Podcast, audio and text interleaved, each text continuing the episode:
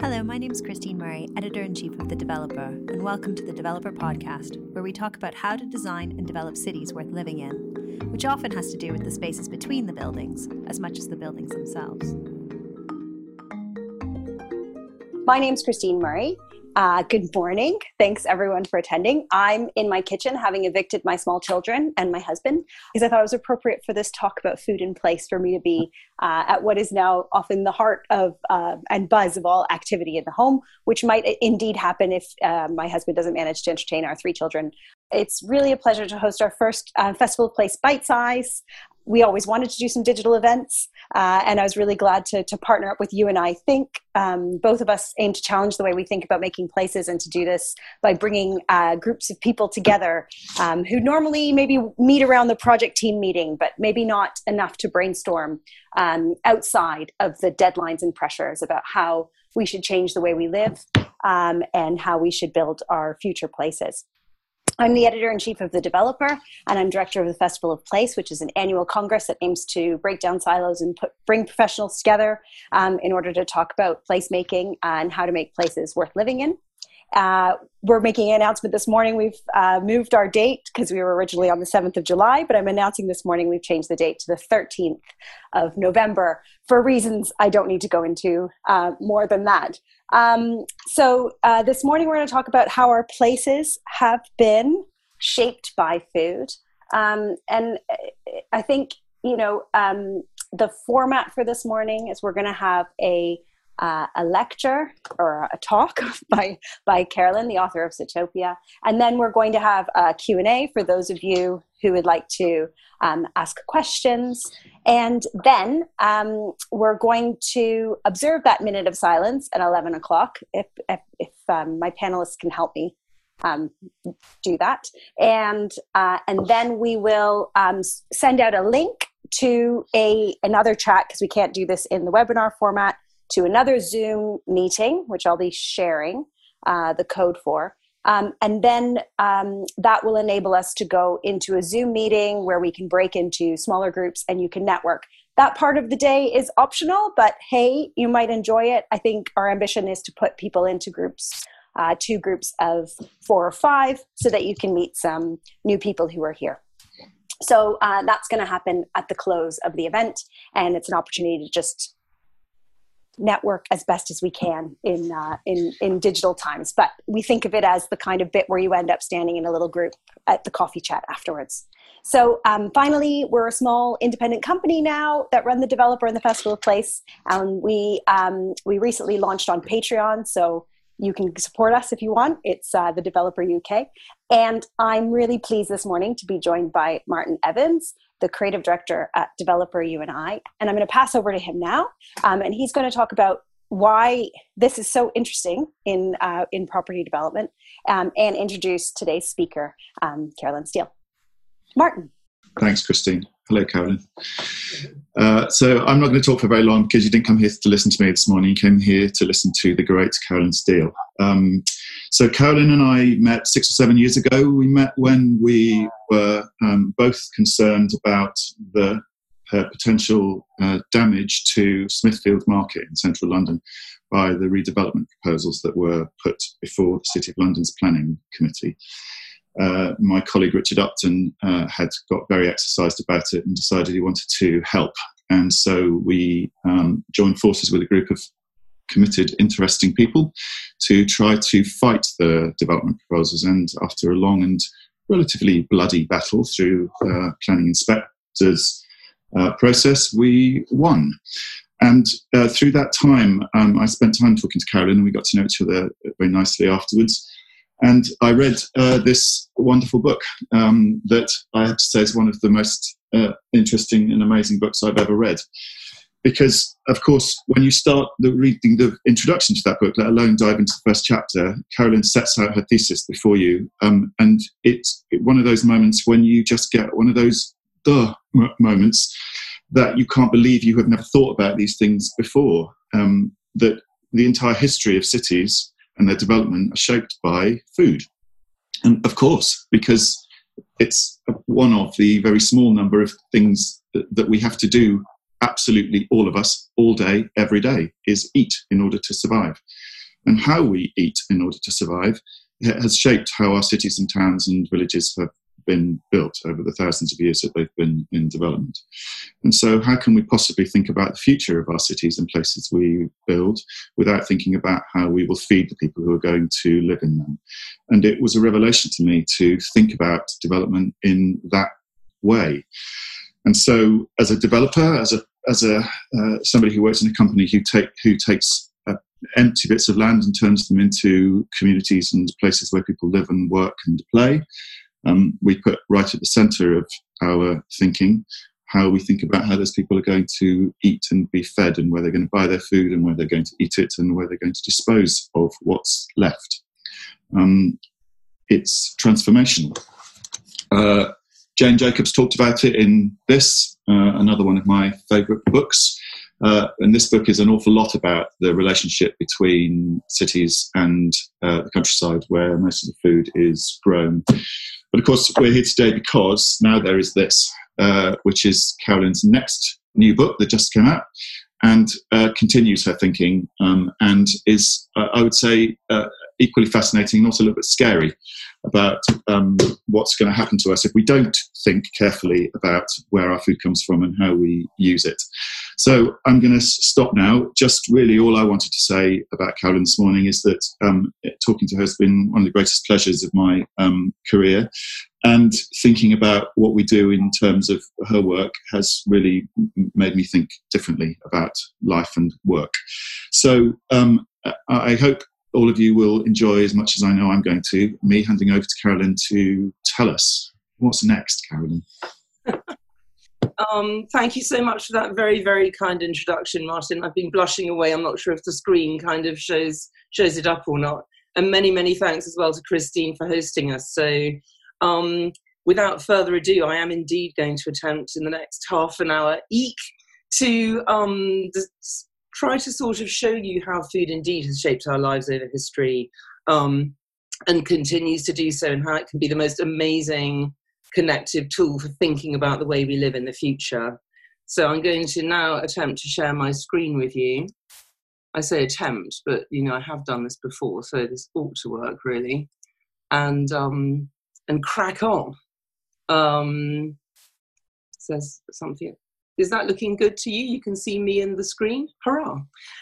Um, yeah, so I'm going to explain a little bit in a little bit what this word Sitopia, which my new book is called, means. Um, it means food place, by the way, but I'll explain how I came to make this word up and and what its what its roots are. Um, but essentially, I'm going to begin with this image, which for me is the most uh, life changing and also complete image that describes the question I guess I learnt how to ask about 20 years ago. Um, and the question ultimately is uh, what is a good life? And I guess that's the, the basic question that we're always asking as architects and developers. We're trying to make places for people to live that are going to foster good communities, happy people, uh, and all the rest of it.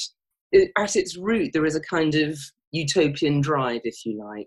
Um, and in that spirit, as an architecture student, I remember going to the wonderful city of Siena and visiting the town hall there and seeing this incredible image. I don't know, some of you probably know this, it's quite a famous image. Um, Ambrogio Lorenzetti's Allegory of the Effects of Good Government, which sits on one side of the town hall in Siena. Um, and it's an extraordinary image, as I say, but when I was an architecture student looking at it, all I really saw was a city and a landscape and a kind of slightly puzzlingly, you know, big red wall in the middle. And I was moved and I studied it for a while and then I wandered off. Um, and now, kind of, you know, 30 to 40 years later, I find it really puzzling that I didn't look at this image and immediately see that it's all about food. Um, and this is one of the phenomena about food is that it's so powerful in our lives, it's so omnipresent that it's actually too big to see. So again, if you look at this image with your sort of um, food brain switched on, you can see that, of course, it's about the fundamental relationship in urban civilization, which is the relationship between the city on the one hand and the countryside on the other. Um, so the countryside feeds the city. But it's a sort of mutual symbiotic balance between the two. And if you look in detail, you can see huntsmen leaving the city to maybe go and shoot a boar. You can see asses coming into the city with grain on their backs, a pig being driven to market. Obviously, people working very diligently in the fields. In a landscape, it should be said that if you go to Siena now and look out of the window of this council chamber, it looks very similar. It's an artificial landscape that is sort of shaped to feed the city. And then inside the city as well, you see a flock of sheep wandering around, a woman with a basket of eggs on her head, and so on. Um, and then you look again at the title of the piece, The Allegory of the Effects of Good Government. And then a big penny drops. Well, as I say, it took me about 30 years for this penny to drop. But anyway, um, the penny is that the biggest job that we have, you know, or city leaders have, is to maintain this balance between the urban and the rural, without which there is no urban civilization. Now, of course, today we don't look out of our windows and see the landscape that feeds us. It's often thousands of miles away. Um, and I call this the urban paradox. And uh, I'll explain this concept um, because it really comes out of what Lawrence Lorenzetti teaches us. So basically, we talk of ourselves as living in cities and we think of ourselves as urban. If you open a newspaper, you'll probably see some headline about, you know, more than more than 70% of humans projected to be urban by 2050 and all this sort of thing. And it's true that more and more of us are living in cities, but what is often not spoken about is where is the hinterland, the farmland, the productive countryside, without which urban lives wouldn't be possible um, because that balance still has to exist. And of course, because the landscapes that feed us are now thousands of miles away, this, this balance is kind of mentally distant to us, and, and we're physically distant from the people who feed us. Now, the paradox is that there's no ideal solution to this because you can't feed a city from within itself, and I'll come on and talk about that a bit more. Um, because cities and countryside co evolved. Now, you know, on the surface, this seems to work pretty well. I mean, we're very used to wandering into a supermarket and seeing insane amounts of food on show. Um, and, you know, that, that's basically quite a miracle in itself if you think about the fact that, you know, a city like London, for example, needs enough food for 30 million meals to be produced, transported, traded, cooked, eaten, and then disposed of every day. You know, it is an extraordinary achievement to feed cities. Um, and as I say, until kind of about six weeks ago, it looked like it was all going fairly swimmingly if you didn't look deeper under the surface. Um, but then, of course, this happened. Uh, this is my local supermarket in London. Um, and I think it was a great shock to people. I mean, I think this was the first moment when many people woke up to the fact that this illusion of effortless plenty that we've got so used to is actually an illusion. Now, the question of how to eat, as Martin said in his lovely introduction, is a fundamental question. In fact, I would go as far as to say that the shared question of how to eat is really the one around which we humans evolved as a species. Um, I love this picture of the Hadza in Tanzania, one of the very few groups of people who still live uh, as we all used to, our ancestors used to, as hunter gatherers. And there's lots and lots of things that you can understand from this image. The first of which is but the business of feeding ourselves has always had something to do with technology. So the invention of tools, and then very, very critically, how to control fire is fundamental to how we evolved as a species. Um, what cooking allowed us to do was to get calories on board much more rapidly, which allowed us to risk spending more time hunting, which is a, a high risk but high gain strategy for feeding yourself. And what would happen, and this may seem like too much detail, but it, it is profoundly important.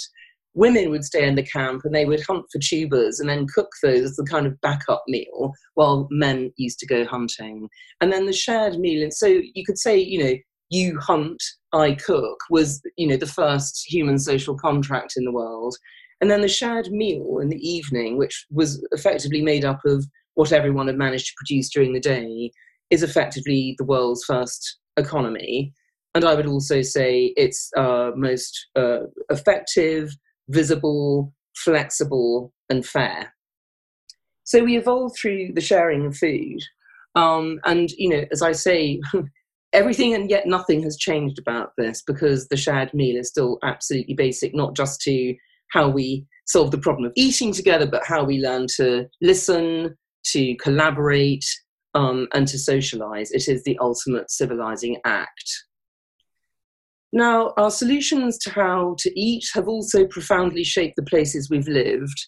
Now, you know, this is one of the r- wonderful renditions of the imagined pre-history before cities when people used to, as I like to put it, live in the larder. In other words, people used to just wander around the countryside, pulling fruit off trees, obviously not always as faithfully as in this case, uh, hunting animals, and then they would deplete a territory, they would move on somewhere else, and then maybe come back in the course of a couple of years or something. So it was basically living in a place that could feed you. Um, but then, round about uh, 10 to 12,000 years ago, and actually the book that Martin showed you in the introduction, Jane Jacobs, is extremely interesting on this question of you know how cities and agriculture co-evolved and which came first and all the rest of it. I clearly don't have time to go into that today, but suffice it to say that um, planting grain in the ground, uh, which is a, a, way of feeding ourselves that our ancestors came up with in response to the last major climate change the world faced, i.e., the last ice age, is a very different proposition because basically you put the grain in the ground and then you have to protect it and stay put and wait for it to be ripe and then harvest it and get there before an antelope nibbles it or something. So you get the evolution of static settlements um, and with it, over the course of time, um, you know, settlements that are complex enough to be called cities, like this one. I should have shown you my fertile crescent diagram, but there you are. This is the problem with trying to cram a lot into half an hour. Never mind. This is at the top of the Persian Gulf uh, in what is now Iraq, what was once Mesopotamia, um, on the confluence of two major rivers, the Tigris and Euphrates.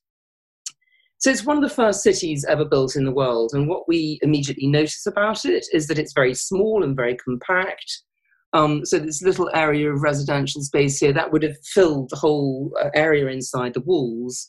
Um, and then this large complex here, the temple complex, would have been where the uh, the city elders not only administered the sort of the, the spiritual life of the city, but also the administrative life, uh, primary among which was the gathering in of the harvest. So the temple organized the gathering in of the harvest, um, offered the grain up to the gods in the ziggurat, stored it in the temple granary, baked it in the temple bakery, and then redistributed it through the city through the course of the year. So, in modern terminology, if we were going to describe how the first cities on earth fed themselves, we would say that they had large, centralized food distribution hubs, in essence and also that they were city states. In other words, they were blobs of urbanity surrounded by countryside. Um, and this is an extraordinarily um, successful model. It was one that all ancient cities replicated in one way or another, including Athens, the home of Plato and Aristotle. Excuse me. And you can see Aristotle here uh, the city of Athens, his home on the right, which was actually a polis or a city state. And Plato and Aristotle were among the first people to sort of think about the question of how we should dwell um, as political animals, this term that um, Aristotle comes up with, which I find incredibly helpful because it explains the urban paradox that I mentioned earlier the fact that we have a sort of essential duality as humans. We're political, which means we need to gather together, which is why we build cities and so on. But we're also animals, which means that we get our sustenance from nature. And as I say, you know, the question of how we should dwell as humans really comes down to the question of what is the ideal habitat for a political animal. And both Plato and Aristotle came up with the answer that the city should remain small. And the reason for this was, as you just saw in the, in the city of Ur, that basically, if the city is small, it can feed itself from its local hinterland. Uh, and for both Plato and Aristotle, this was the ideal. Um, they called it oikonomia, as you can see at the bottom here. Um, oikonomia means household management, from oikos, home, and nomos, management. Um, and if the word sounds familiar, it may it may sound a little bit familiar. It's actually because it's it forms the basis of our modern word for economics. Um, which is slightly ironic because actually Aristotle warned explicitly against what we now do in economics, which is trying to make as much money as possible, which he said could never bring happiness because you can never have enough money. Whereas with oikonomia, the idea is that you reach a balance. And so the idea is that every citizen has a house in the, com- in the city and a farm in the countryside, and the farm feeds the house. And so if every citizen has this arrangement, then the state, after a certain point, becomes self sufficient once it's got enough people in it to do all the various things that need to be done, you know, tool making, shoe repairing, etc. Then it can be a self sufficient entity. And at that point, it becomes the ideal size of a city. Um, and actually, the Greeks did this when, when cities got too big, they just kind of went, you, you, and you, you go off and found a city somewhere else. Uh, and I'm going to have to radically speed up, I already see. Anyway, so um, as I say, most ancient cities follow this model, but one very, very famously did not. It was Rome. The city of Rome had a million citizens by the first century AD.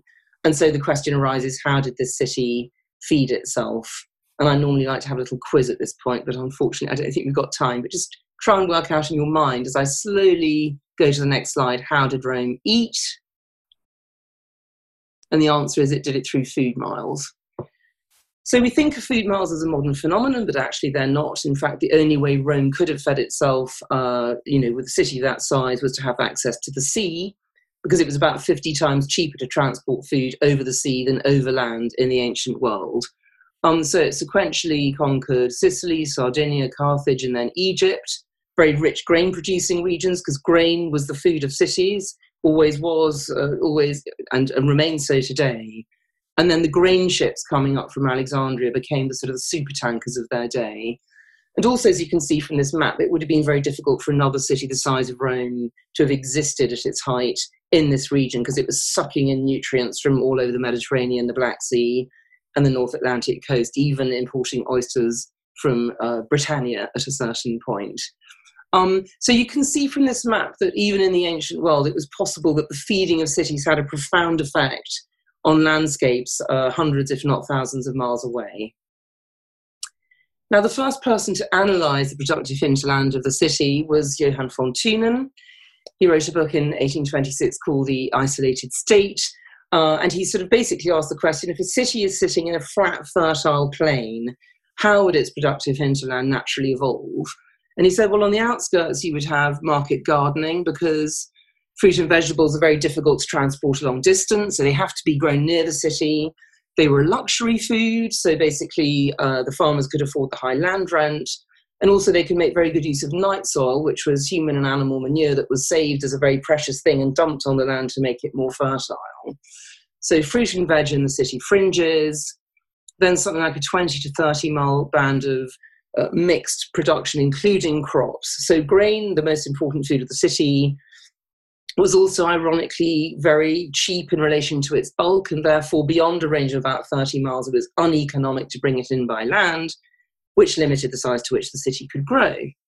Um, and then on the outskirts you have livestock production because of course the animals can provide their own transport into market. Um, and the only concession that Jan von Thunen made to geography was to say that if the city was on a navigable river then the bands could be a lot further away because you could take the food to the river and then get it into the city much more easily. Um, now, I normally have a long historical interlude at this point um, because it's very, very fascinating if you apply von Thunen, who's a little bit dull kind of in the abstract, but really fascinating when you apply him to real cities, uh, to this example of London on the left, the River Thames, the legal quays, and Paris on the right, the River Seine, the Port au Blé, which is the main grain port.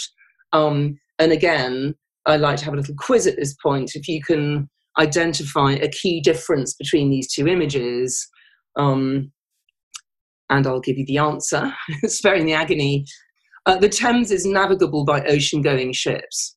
So basically, these uh, ships have come in from you know places like the Baltic and maybe the Mediterranean. London never struggled to feed itself. The Seine is not. The Seine was not navigable, and therefore the city had to impose its will on the region and the king became the baker of last resort, responsible for feeding people. And I'm just going to ask you the question um, which of these two cities became the center of a revolution? Um, and again, as I say, I'm summarizing a rather long, and very fascinating story, but geography and politics through the lens of food are deeply, deeply connected. And by the way, it was Paris, in case any of you don't know the answer to that one. I'm sure you all do. So, um, English kings and queens never took responsibility for feeding people. In fact, if we look at these wonderful maps from the uh, 16th century in London, here is the city, lots of ocean going ships coming in, as I showed you just now, very merrily feeding itself. Here's Westminster kind of totally out of the picture. Uh, whereas in Paris, the Louvre and the Hotel de Ville were right on top of the food supply. And we can also see that, that food in the ancient world not only shaped landscapes a long way from the city, but also inside the city. So if we look at the corn map, the yellow map, this is grain coming into London. It's coming mostly by river because it's heavy and bulky, so it's water transport bringing it in to the main river ports of Queen Hithe and Billingsgate. It's trying to get up to Cornhill here to be traded, and it's being traded on the way, as you can see from the names of the streets, for example, Bread Street in this case. If I go to fish, same story. It's coming in by river, obviously. Uh, you probably know that Billingsgate, London's fish market, remained trading on the same site uh, until the 1980s. Um, and as Martin said in his introduction, again, I mean, the longevity of foodways is, is very, very fundamental to the structure of cities. Indeed, mar- markets often predate cities themselves because it's very difficult to interrupt the food system for obvious reasons. People have to eat every day. So, Fish Street, Friday Street is where you bought your fish on a Friday when the eating of meat was forbidden. And then, if we look at the, the meat map, as it were, of course, the animals are walking into the city, so they're not coming in by river, um, often from places as far afield as Scotland and Wales. They're coming to a smooth field outside Newgate where they could, could gather. And of course, that became Smithfield, uh, London's uh, main meat market for the last 1100 uh, years, and now very, very sadly about to close, which I'm sure Martin and I are very, very upset about because food spaces in cities are much much more than just places to pick up your kind of you know your latte. They are actually fundamental to the city's public life to the place in the, in history where people used to gather to discuss to make news to protest to celebrate. I mean they are the sort of the beating heart of the public space of the city. They used to be very bound up with food as well Indeed, they were often the only open spaces in the city, much as the temple in Ur was the only open space as well. Um, and if we look at this image of Smithfield Market when it was still a livestock market in the 1830s, I think you can get some sense of the vibrancy of it and the fact that this really was the beating heart of the city. Of course, it was not without its problems. There were 184 unregulated slaughterhouses around Smithfield where the animals were killed. I've, really got to speed up. Anyway, so but the thing is that the, uh, the food is visible. It's in the same spaces as the humans, and etc.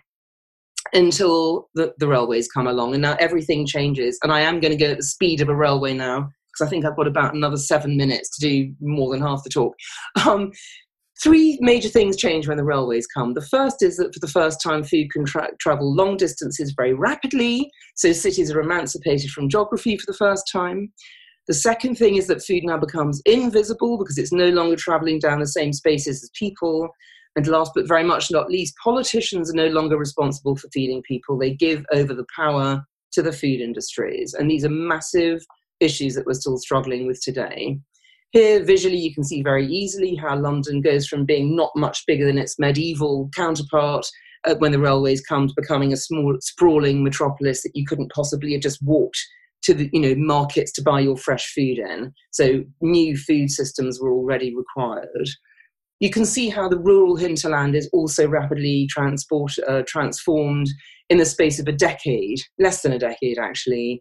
The American Great West goes from being grassland uh, with bison, about 60 million bison are thought to have roamed there with Native Americans, they're decimated with machine guns from the tops of trains. Um, the, America, the Native Americans are banded off to reservations. Uh, nothing is done with the meat or the skins. They just pile up uh, the skulls and stand on top posing. But what we do have is the creation of the world's first vast monocultural grain production producing a grain glut. And again, my normal little quiz that I like to ask people is what do you do with grain when you've got more of it than you can eat? Feed it to animals. So it's the invention of cheap meat, cheap industrial meat. So this is the Chicago Union stockyards where there were up to 18 million animals at one time, fed up on grain, which by the way makes them sick because cows are ruminants. They're designed to eat grass.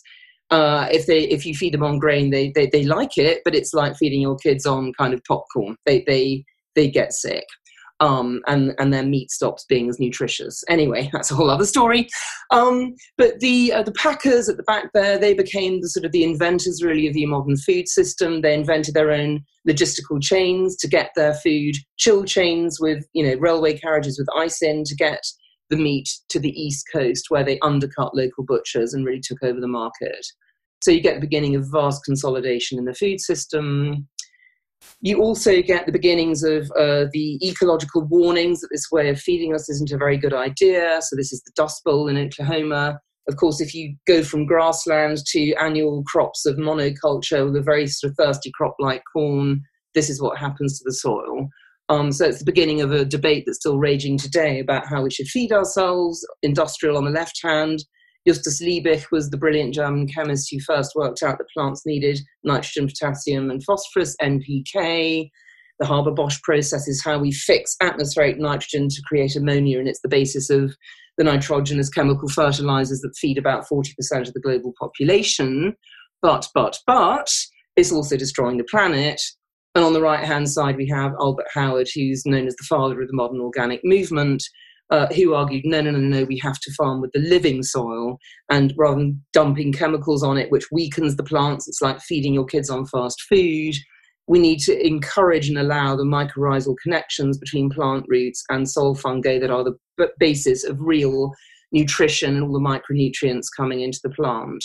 Um, there's a sort of a survey thing in the front of my face, which I'm going to get rid of. I don't know whether anyway, Albert Howard was actually winning that argument, but then the war came, and the war, of course, and it's very interesting. The parallels with COVID um, was all about growing as much as you possibly could. So the chemical argument won, and then after the war, the old munitions factories were redeployed into the chemical industry. Of course, after the war, um, it was all about the good life. And I, as I say, the, the question of how we should dwell is always deep down about what a good life is in the 1950s it was obviously sort of coming out of America and it's all about driving. Um, so you get the evolution of these extraordinary landscapes uh, that you could barely call a city, really. Um, you certainly can't walk in them. And of course, they're all built on rich farmland because they're next to the old urban cores. You get the first city centres like the Southdale Centre in Minnesota, um, which is sort of like a refrigerated city centre where people were happy to kind of walk for 10 times further than they would in a normal city and the denaturing of food to survive the new logistical systems. So it's the beginning of our profound modern disassociation with food and the removal of food from the centre of the city. So we start to see, uh, for example, eviscerated cities, food, um, deserts, like in this map in New York, where the red areas like the Bronx and Harlem up here, or Eastern Brooklyn, are all about areas where you have to walk hundreds of meters to get any form of fresh food at all. Uh, and they're all the poor districts and areas of high criminality and so on. So food is no longer going to people; it's going to where the money is, effectively, like down, downtown Manhattan and so on. And um, okay, um, and we built our society on this idea of cheap food, but it doesn't actually exist. And here are some of the externalities. And I hope you can just absorb this information: climate change, gases, degraded farmland, huge amount of freshwater use, diet-related disease, a third of the grain harvest going to animals, eutrophication from which is p- pollution uh, through excess nitrogen in lakes from uh, chemical runoff, food waste, huge amounts of energy going into very little uh, gain, and uh, biodiversity loss and sixth mass extinction. So we are really. This was the crisis we were facing until COVID that the world was turning into a hamburger, that the Western model was going global. It's all about salt, sugar, and fat. It destroys the landscape, it's destroying us. And of course, now on top of it, we've got this other crisis, which I find really interesting to kind of compare and contrast, because basically it's showing us many things that were already evident if you were looking. One is that we're in this globally.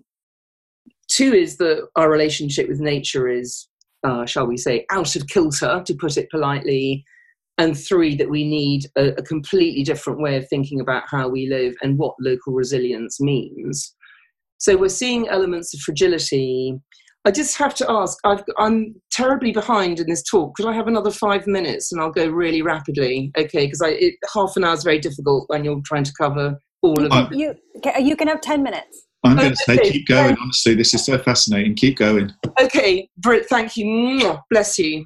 I am going incredibly fast. This is not fast enough. Okay. So thank you. Um, so back back to the story. So so what COVID is revealing to us, for example, is that um, you, some of you may have seen these pictures in India when the lockdown was announced. 45 million uh, city dwellers were in fact rural dwellers. They had a very precarious existence in the city, and this is pictures of them all desperately trying to get home again because really the countryside was where they lived. They were try- in the city to try and earn money. We see, we're sort of discovering that, you know, the fact that zoonotic pandemics appear to be part of our present now is to do with our, as I say, out of balance relationship with nature, it's partly to do with the reduction in our biodiversity, but it's also to do with the fact we're encroaching on parts of wilderness where we've never been before, and there's nasties lurking, and, and they can jump to us because we've weakened the boundary effectively, the, the richness that might have protected us, just like Albert Howard was talking about the soil. You know, I love this uh, extraordinary image from Bangkok of, of food delivery drivers socially distancing while they wait to pe- pick up other people's dinner you know you can see again the sort of the, the, social divisions that exist in society. Some people can afford to stay at home and get fed others can't. Uh, and of course you've heard about the fact that we're 90,000 Romanians short of a picnic when it comes to actually picking our vegetables out of the ground. So you know nation and, and this was very obvious already in Brexit but I mean it's kind of um it's just become much more urgently visible to people. The fact that the food system depends on all of these kind of trade offs and actually not valuing the fact that we need to eat. Um, so we don't have people prepared to pull food out of the ground in our own country.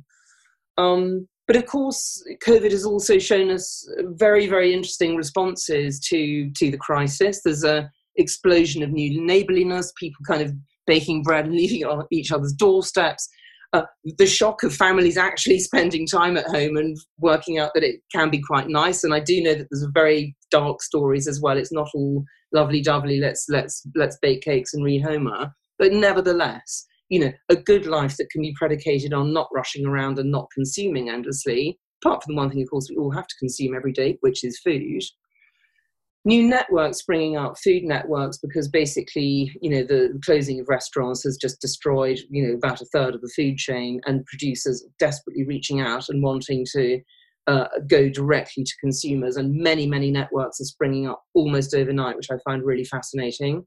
In fact, I call it disaster democracy, uh, which is a kind of counterpoint to Naomi Klein's disaster capitalism. So, you know, when, when normal systems are disrupted, something else fills the void. And the, the key is filling the void with good stuff. That's what we need to do as designers and developers and thinkers. And of course, a rediscovery of growing your own. What all this says to me, and I love this quote from Cedric Price, is that we've been on this kind of roller coaster 12,000 year journey with food. We've discovered how to live in cities you know, we, we've sort of, if you were ceded responsibility for feeding us to people who we don't see and don't value. Um, and we've been le- leading this good life, apparently, except it turns out it was never a good life and it wasn't making us happy and it was destroying the planet. So, to use Cedric Price's wonderful quote, technology is the answer, but what was the question? And I really think this is the missing part. And this is where for me, food is an amazing tool for developers and for designers and architects because it's the missing part of the question of how we should live. And in fact, if you think about it, the ultimate question we need to ask hasn't changed. It's still what is a good life? And it's still, again, to go back to Aristotle, what is a good life for political animals? You can only answer this question in the context of society and nature. Um, and it's very interesting, again, if you look at utopian models through history, they all intuitively know this, although they don't necessarily put it in those terms. Excuse me. So, as I said, Plato and Aristotle obsessed with the size of the city and oikonomia. Thomas More sort of critiquing London, saying it's got too big, and saying that you know we need to go back to a series of semi-independent city-states networked together, and everyone in utopia is obsessed with food, by the way. They all love farming and they all grow vegetables in their back gardens. and Ebenezer Howard, which is really Thomas More with railways. And, and Ebenezer Howard called the Garden City his town country magnet. He's saying, how can we balance it so that people have one foot in the town? His definition of, a, of a, enough density, by the way, was that you could get together a decent, decent symphony orchestra. And I find it really interesting that one of the first things that happened after COVID was the London Symphony Orchestra getting together and playing Beethoven kind of separately in their little Zoom boxes. You know, we need this stuff, we need these scales. But at the same time, you're never more than a short walk away from countryside. Um, now, of course, we know utopia can't exist. I remember discovering this and getting really depressed uh, because it can either mean, mean a good place or no place. But it is our greatest tradition of thinking in a multidisciplinary way about how we should live. And if it can't exist, it struck me that we need a practical alternative. And this was the moment, probably about 12 years ago now, uh, that I invented this word sitopia. It just means food place from the Greek sitos for food and topos for place. But we live in a world shaped by food. Our bodies, our habitats, our economies, our politics, our cities, our landscapes, our ecology, our climate are all shaped by the way we eat. Uh, and so, if we take this idea and put it centrally, then we have an absolutely amazing multidisciplinary way of thinking about how we live and actually doing something about it. It's a kind of practical alternative to utopia. So, if we look at these pictures, for example, of how different people around the world eat, uh, we can see immediately, you know, this is America's the home of the plastic, uh, the plastic and packaged uh, and denatured food. The special relationship means we're not far behind in Britain. You know, in Egypt, they don't need to be told to eat their five or seven a day, or whatever it is now, 10, I think it's gone up to something, because that's actually what they do eat. But their families are much bigger, interestingly. And in Italy, yes, they have a wonderful diet, but there's a sort of sinister march of the soda pops on the back window. So, from pictures like this, we can extrapolate to landscapes. Do we allow cows to eat grass, which is what they evolved to do, which is why we co evolved with them, because we can't eat grass? Or do that's a CAFO, a concentrated animal feeding operation with 160,000 cows being fed on grain, getting sick, being pumped with antibiotics? Mm. Okay, do we go into the middle of the city and animate space through our need to eat? Food historically has always animated public space in the city. Or do we leave the city in the name of efficiency or just phone up delivery and expect our food to come the, on a magic carpet?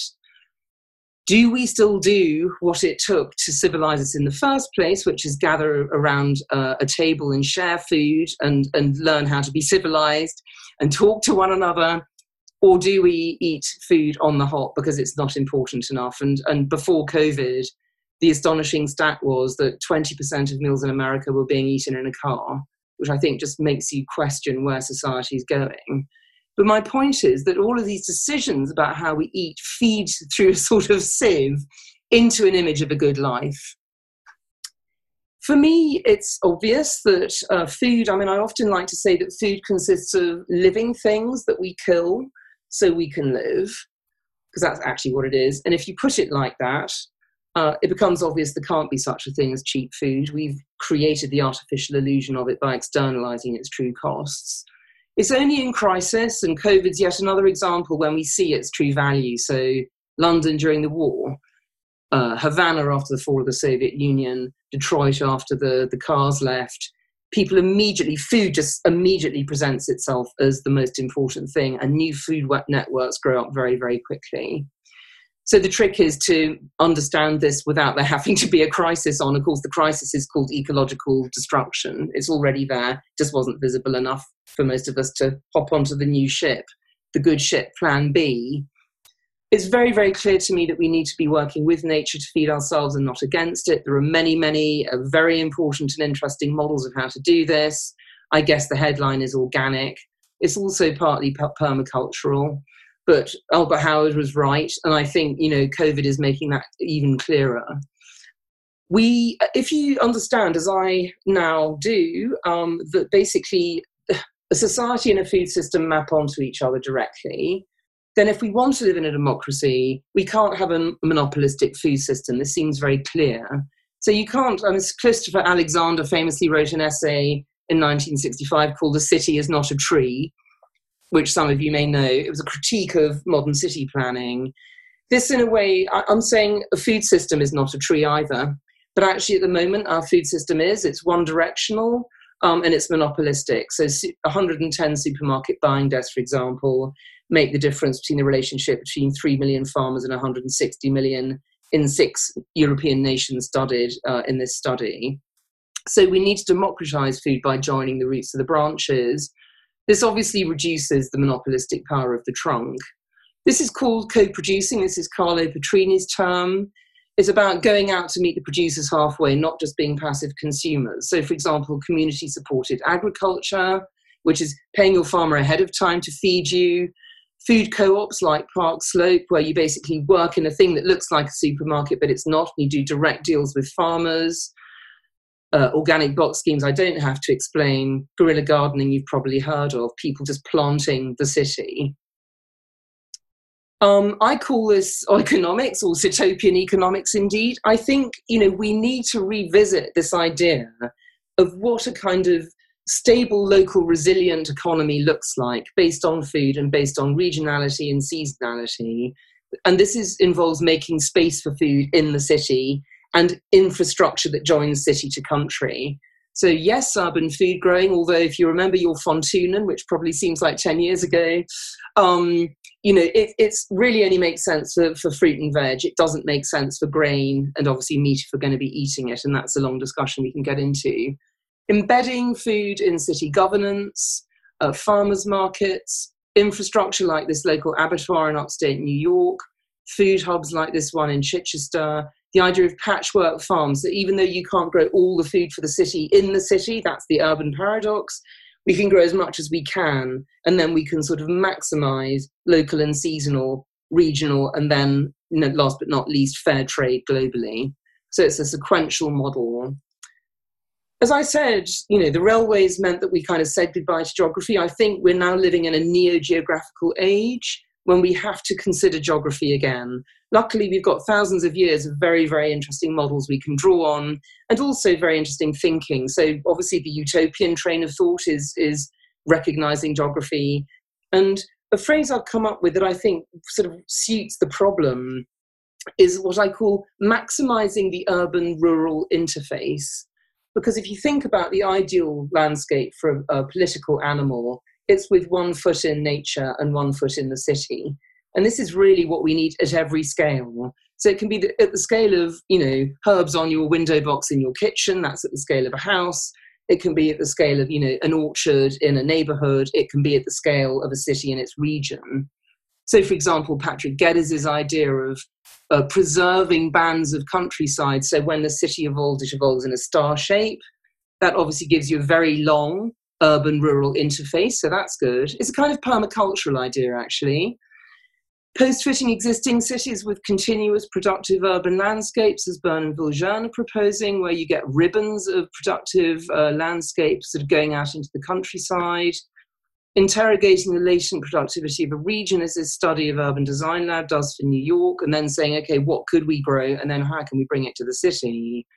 And then schemes like this one, MVRDV's Almere Oosterwold master plan, where basically you you can choose to incorporate food growing in your house or your office. So they're sort of deliberately bringing food into the planning process.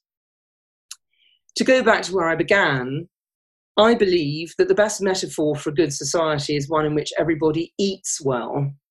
Because you can't eat well and live badly.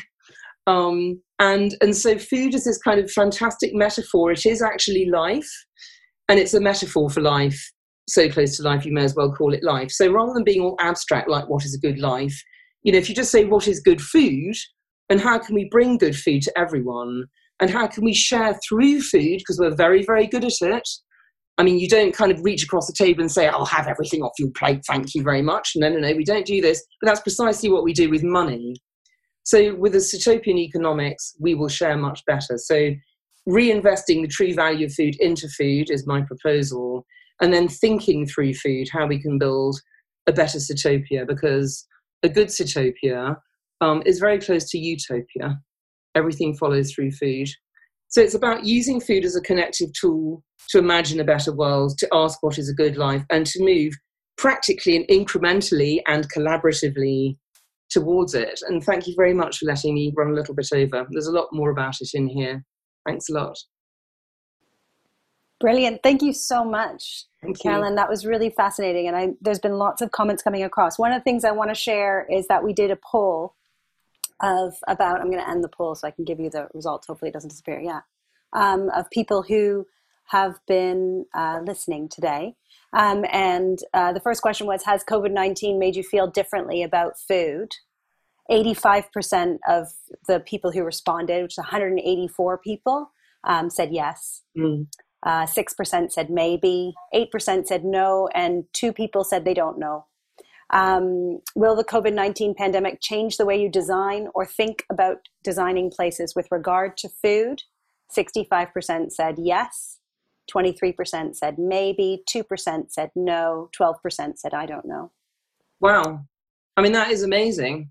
You know, and also slightly doesn't surprise me, but is also very encouraging. Mm-hmm. Very encouraging. Uh, and there's um, two more questions. During this particular pandemic, how much of your day do you spend thinking about food, either cooking or access to it? Uh, more than once per waking hour is 13%. Uh, sorry, the, the biggest one is 24%, once every two hours. Uh, once every three hours is next, three times a day, then more than once per waking hour, um, and of course, the smallest is I don't think about food much or once a day. So clearly, a frequent preoccupation. Once every um, two hours, I don't believe that for a second. Every five minutes in my house, I tell you.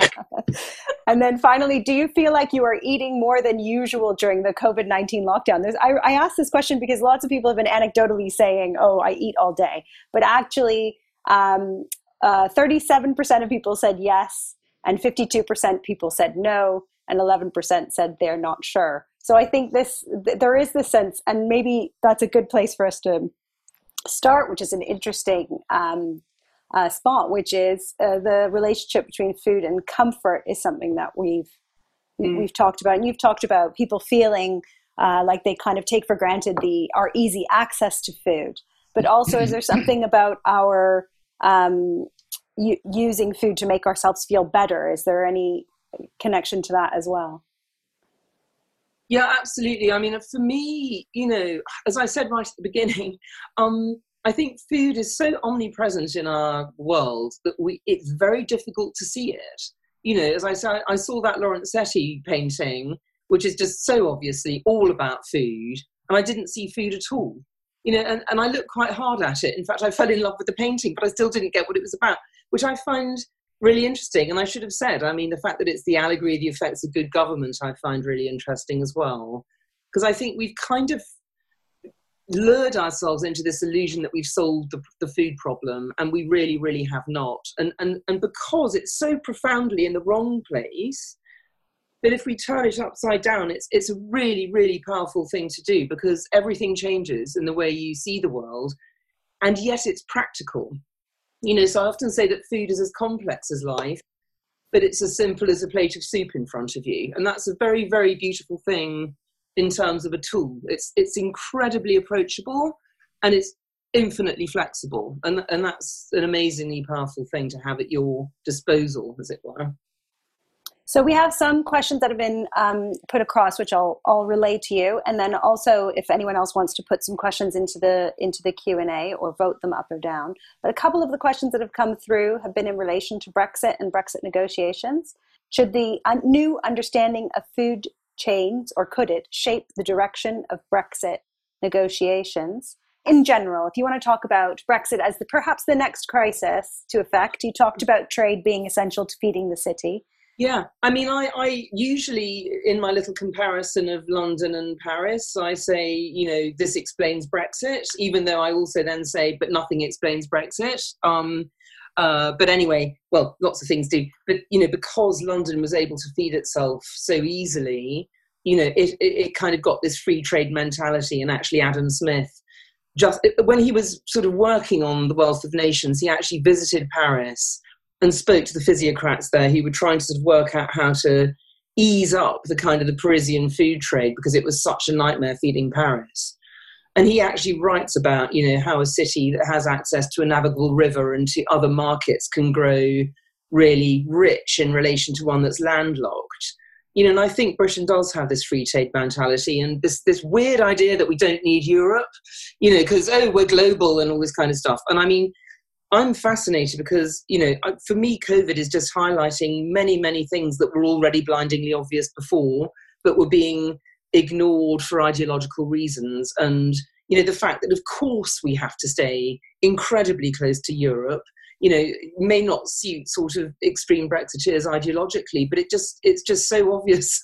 I mean you know the famous dominic raab moment where he kind of goes oh i hadn't quite understood quite how important this relationship between dover and calais was. And you kind of think well you know you ever looked at a map um, so uh, yeah i mean at the moment they're holding close to the ideological you know the sails are tight and we're still going there and we're going to leave and all the rest of it i think it's it's back, you know, behind the scenes is going to force them, them, I say the hard Brexiteers, to sort of take a more reasonable view. I really, really hope so. I mean, you know, the idea that, um, you know, COVID on top of Brexit is not enough to make it clear that we need to look at this thing as a sort of geographical problem as well as a political one. Uh, you know, if, if, it's not obvious by now, I, I really despair.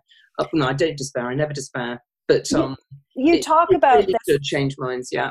You talk about this idea of the the former ideas around the geographic barriers of the city and land use and and self sufficiency, and I guess that is a question that's kind of come up related to Brexit. But we can look at the kind of closing of borders through the the coronavirus crisis.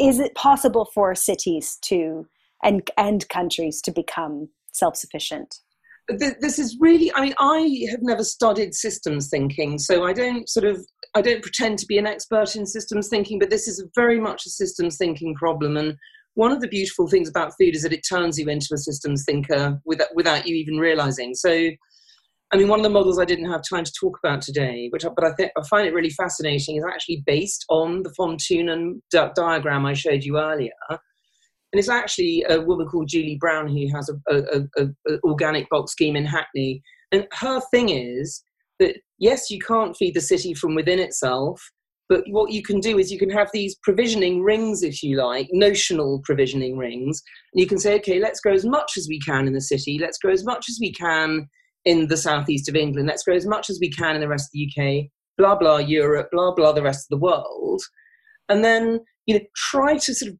expand those inner rings through education, through you know better growing techniques, through more effective uh, infrastructure, through you know different supply networks and so on. So incrementally over time, you can grow more and more locally, regionally, and seasonally. But of course, you you keep trading globally as well. Um, but it's just an attitude, and you know I think this also needs to be mirrored by our politics because it seems very clear to me that going forward we need much stronger local government and also international global governance you know to deal with the problems we face. So i often use elinor ostrom's kind of commons model. She's you know she, she won a nobel prize for her work in the commons. She talks about nested governance.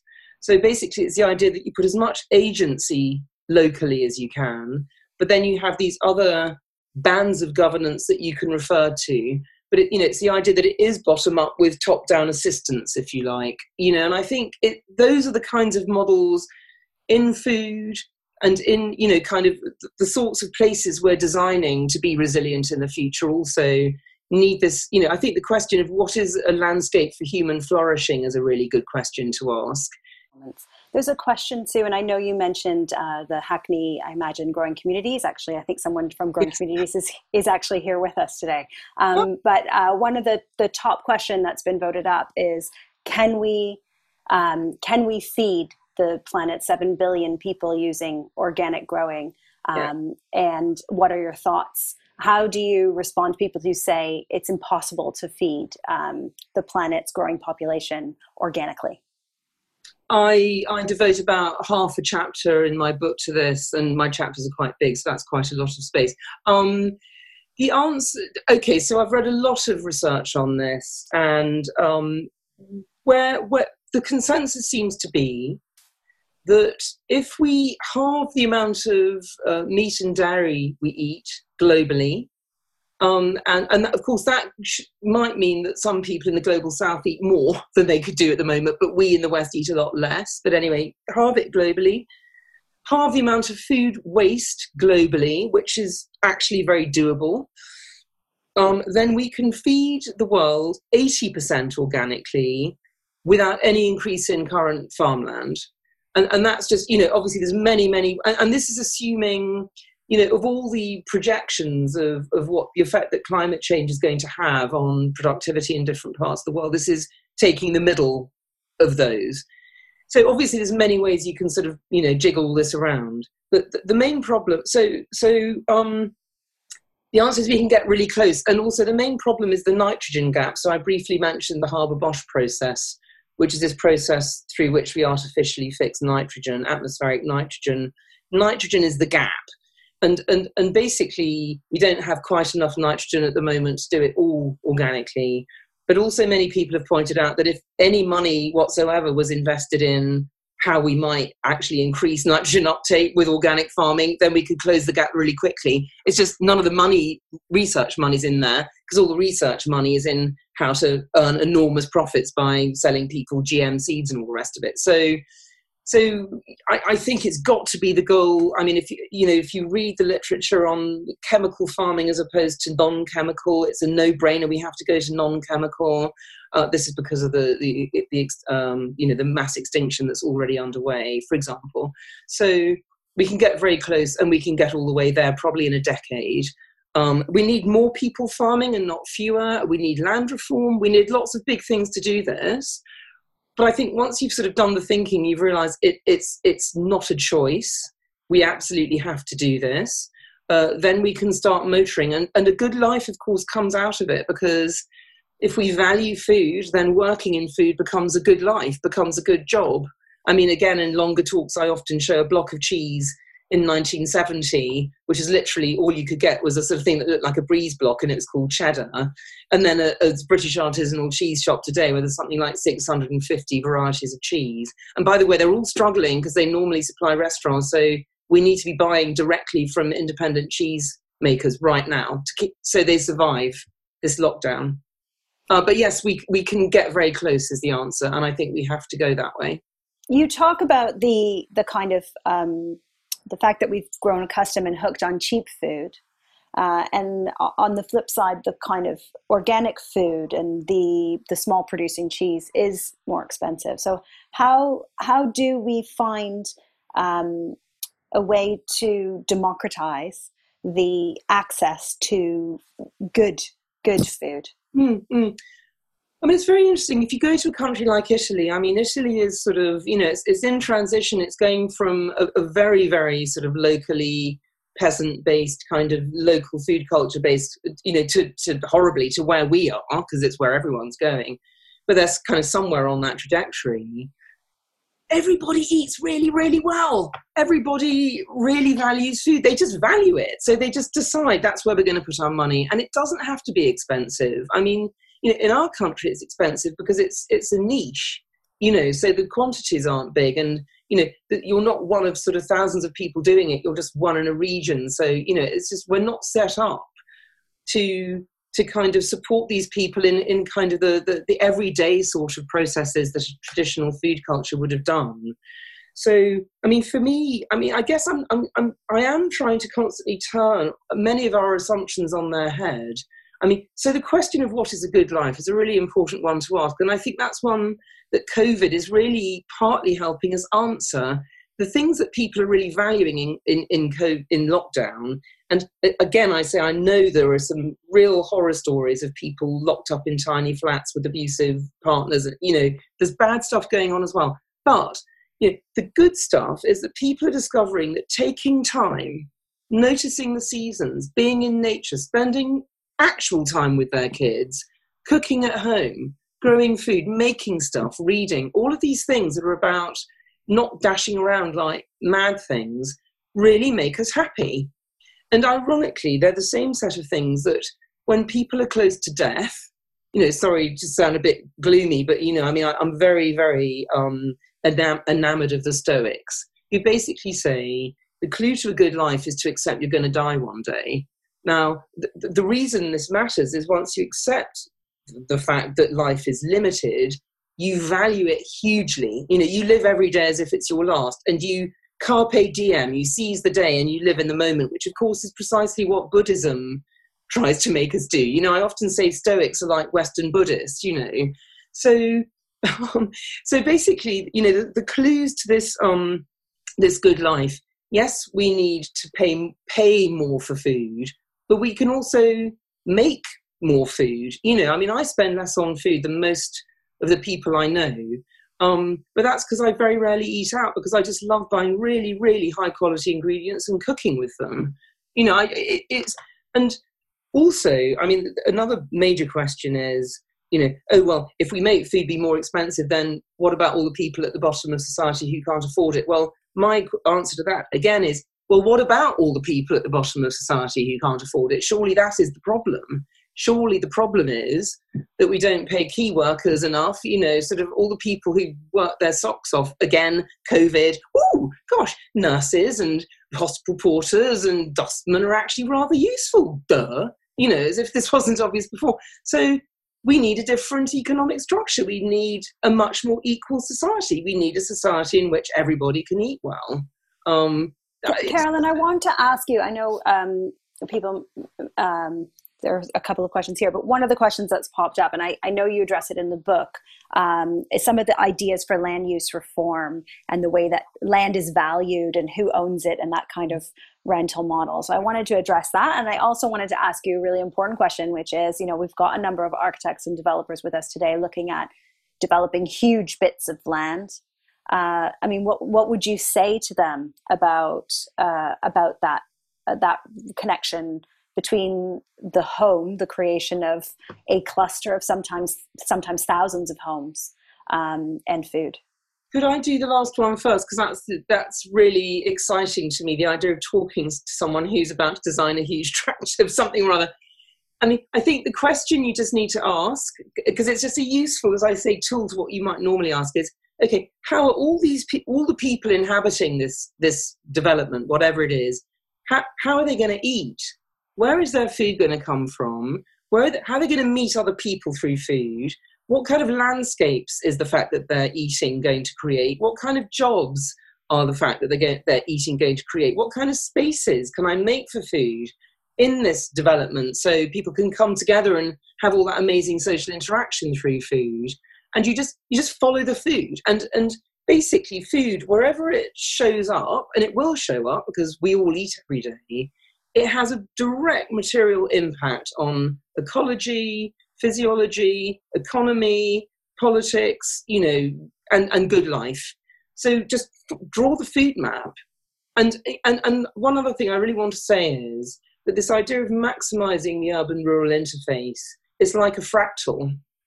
It, it, at every scale, it matters. So, as I said earlier, the, the, the herbs on the windowsill you know, is maximizing the urban rural interface. The community garden, you know, with fruit trees is doing it. The sort of the city in its region is doing it. And it's it's all repeating it, all like this permacultural idea that it's at this point where you know nature and society, nature and urban, you know, rural and urban uh, interact. That we are happiest as political animals because we need our little feet in both you know, which is why everyone wants a house with a garden or everyone wants a flat with a balcony or, you know, uh, so, so, but also at a bigger scale. I mean, it's amazing how many utopian projects also include communal areas, communal dining rooms, for example, you know, or, or communal growing spaces. And it scales up and it scales up. So, Martin, so, Martin, I think it'd be good to bring you in here as our developer representative. I mean, like you know, everyone does want a garden and a balcony. They don't all get them these days mm-hmm. in, in urban, certainly in dense. Uh, but then, sorry, go ahead. Mm. doesn't have to be individual; it can be communal as well. Yeah. So, yeah. how much are you thinking about? I mean, you know, we see a lot of developments get finished. They've got an artisanal bakery and maybe a market if you're if you're kind of lucky, or this idea of common mm. restaurants. But uh, how how are you thinking these days, and is it changing about food at the center of building community? Yes, of course, it's changing. It changing hugely. And um, but you, what Carolyn says is the most important: is how are you thinking about everybody who's going to live in a place? You know, we are very focused on developing our places and understanding that the communities we build have to be mixed communities, communities with people of all incomes, and then not sticking the lower income people in a particular building around the back. You know, that's a very sophisticated conversation that goes on in our in our in our um, thinking. So, people, mixed communities of living, mixed communities of working, and mixed communities of leisure, and people who don't w- work. Uh, it's not enough, though, just to think about where they're going to sleep you know, as Carolyn quite rightly says, it's you have to think about what happens to them all through every day in their life. So, where are they spending their leisure time? Where are they spending their working time? We need to understand where the people who we're going to house in our developments work do they work very closely to where they're going to live or do they work a long way away and not just imagine that that's somebody else's problem to deal with the transport infrastructure that's required to shift those people from one place to another. And uh, and right at the heart of that conversation is about where those people are going to eat. Where are they where are they going to actually eat every day and where are they going to buy the food from in order to eat? So are they going to eat in their home? Are they going to eat out from their home all the time half the time some of the time? And where does the food come from? And that's not about artisan bakeries, it's about food that's available for everybody. So in our schemes, which are typically large and typically on sites where uh, there is has been no activity for a long time, so we typically start with empty, undeveloped sites like our site at Mayfield in Manchester. We will typically start with food. So we'll typically introduce some food into those places way before we even start drawing plans of what's going to happen on them in the longer term, because that's the easiest way to engage with people and to understand, to have, be able to have conversation with them. So the first thing we did on our site in Manchester, which is 25 acres of, uh, of inner city um, land, was to put a food service place, and it, it was there for two, two, two bit years. Uh, we've done it in London, we're doing it in Manchester. So, first off, it's a good way of starting a conversation. Secondly, it's a way of learning and understanding. So, if you put some sort of food service place, whether it's a market or whether it's a restaurant st- style operation, when you see the amount of people who suddenly flock to a place where they would typically tell you beforehand, I will never go to that place in a million years. It's dangerous and miserable and empty and horrible. Suddenly you put food uh, there, it's not that anymore. It's a place where people want to be. So we first off use it as a tool, but secondly, then to understand people's response to it. And so, what does that teach us about what people want to do? Years ago, when I started my um, career in property. I worked at the Old Truman Brewery in Brick Lane, and um, that was at a time when, as the people who owned the site then were not property developers. They just bought the property and were very slowly and gradually, without a lot of money, attempting to put put some of the empty buildings back into use. One of the buildings had been um, where the original furnace was for the for the um, to produce the power for the site and it was a big empty building with a big chimney in the middle of it, and it was full of crap and had not been used for decades. And we weren't sure what to do with it, and so we just opened it, cleaned it out, opened the doors. And because it was a very sunny building, because it had a very big glass ceiling over half the building, on a Saturday morning, people came and sat in there on the floor in an empty building and took their sandwiches and ate. And so it became clear that people wanted to eat in that building because it was a nice place to eat. And ever since then, it's been a kind of um, street food type venue. It was a restaurant for a while, and now it's a street food venue. And so the, the people who visited that place before it was anything told us what they wanted it to be. Uh, that's where that conversation begins for, for me.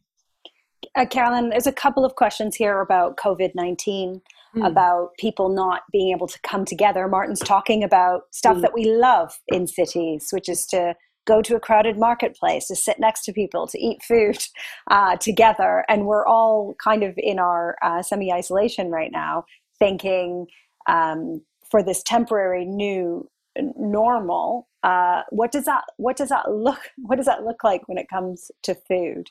And there's another question i'm going to give you two at once because because um, you might might pick and choose. The other one that's coming around there's a few questions around density of cities size of cities and whether it's really feasible to um, to increase food production within them. So there's a question around vertical gardens and roofs, which I know you address in the book.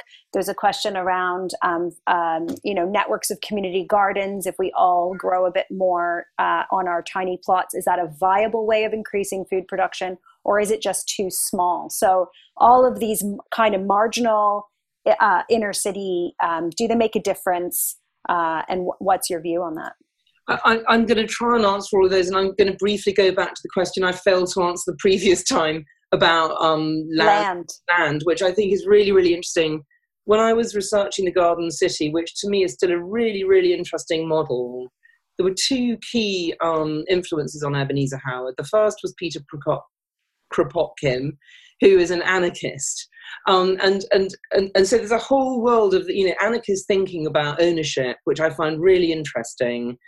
The, the, the premise of it is essentially that all land belongs to everybody, so it belongs to society.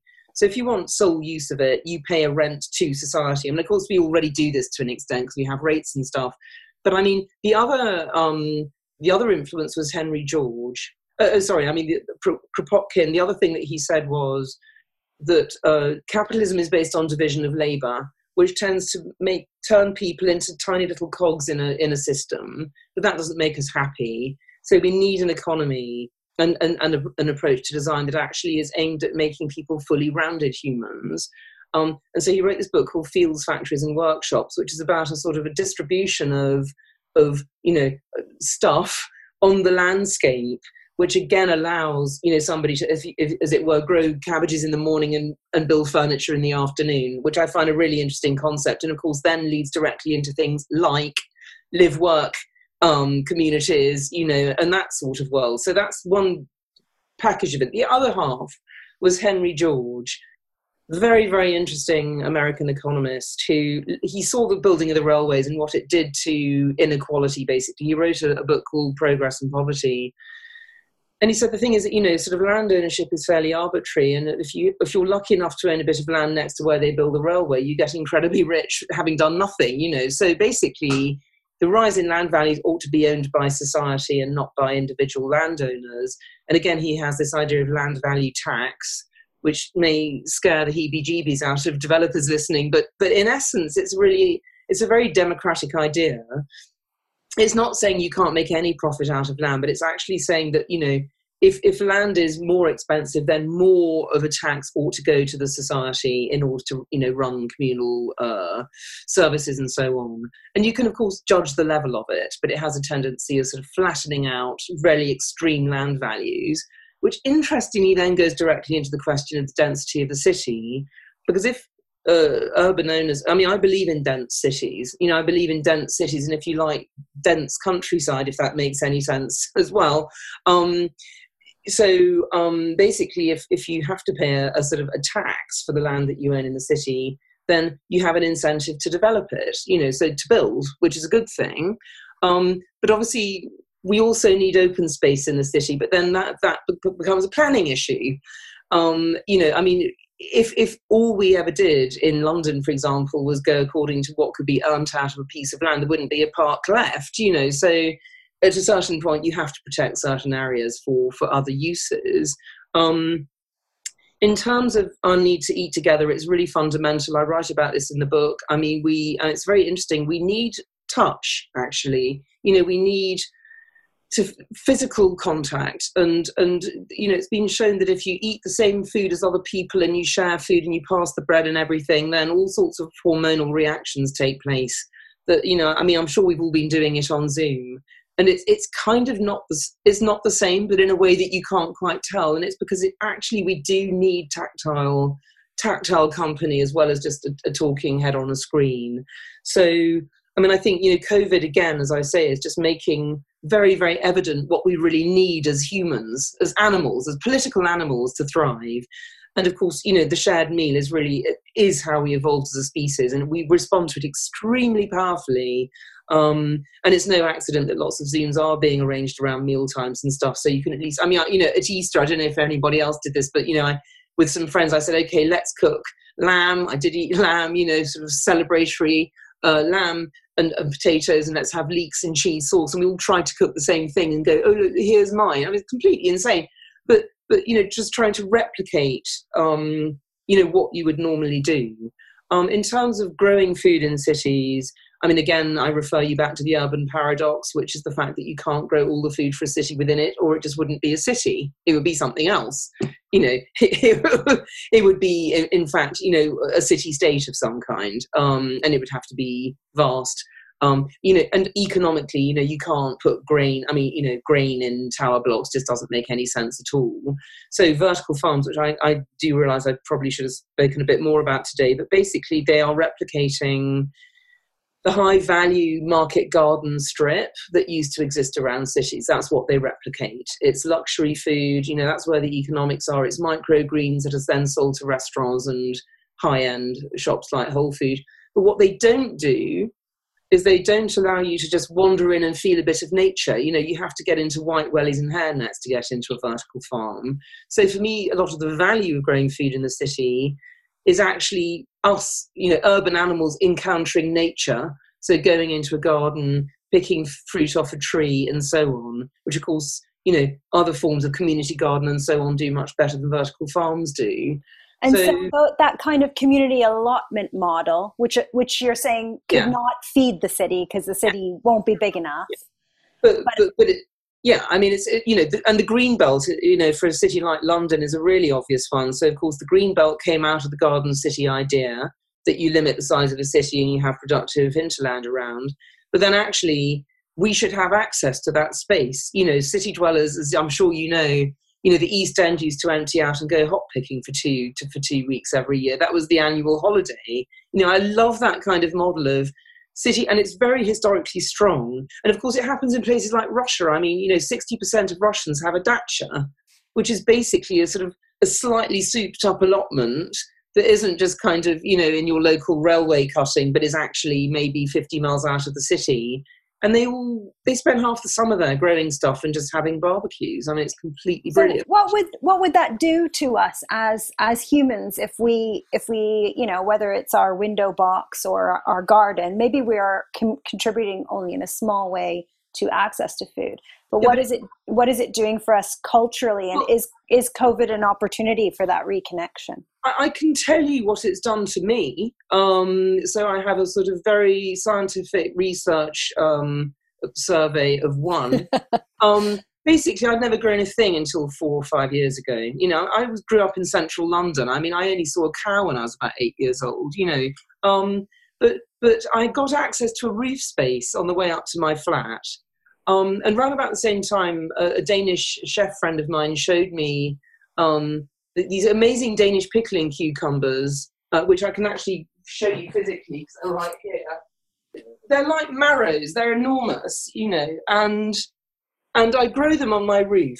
Um, and they're like this big. They're like marrows, big furry marrows. She said they wouldn't grow up a wall. They do grow up a wall incredibly happily. They're like dinosaur salad. They never stop and I, I grow about 10 kilos of these things a year and I pickle them and all my friends are obsessed with them and I'll, I'll try and get you a jar um, because you know so it's totally changed my attitude to time because you know in March or something he's like oh I better make sure I get my seeds which I get sent over from Denmark you know because you can't get them here and you know oh I better sort of start clearing out the garden and I better decide what else I'm growing and you know I now live, and not not you know every, every day, but I mean according to the season.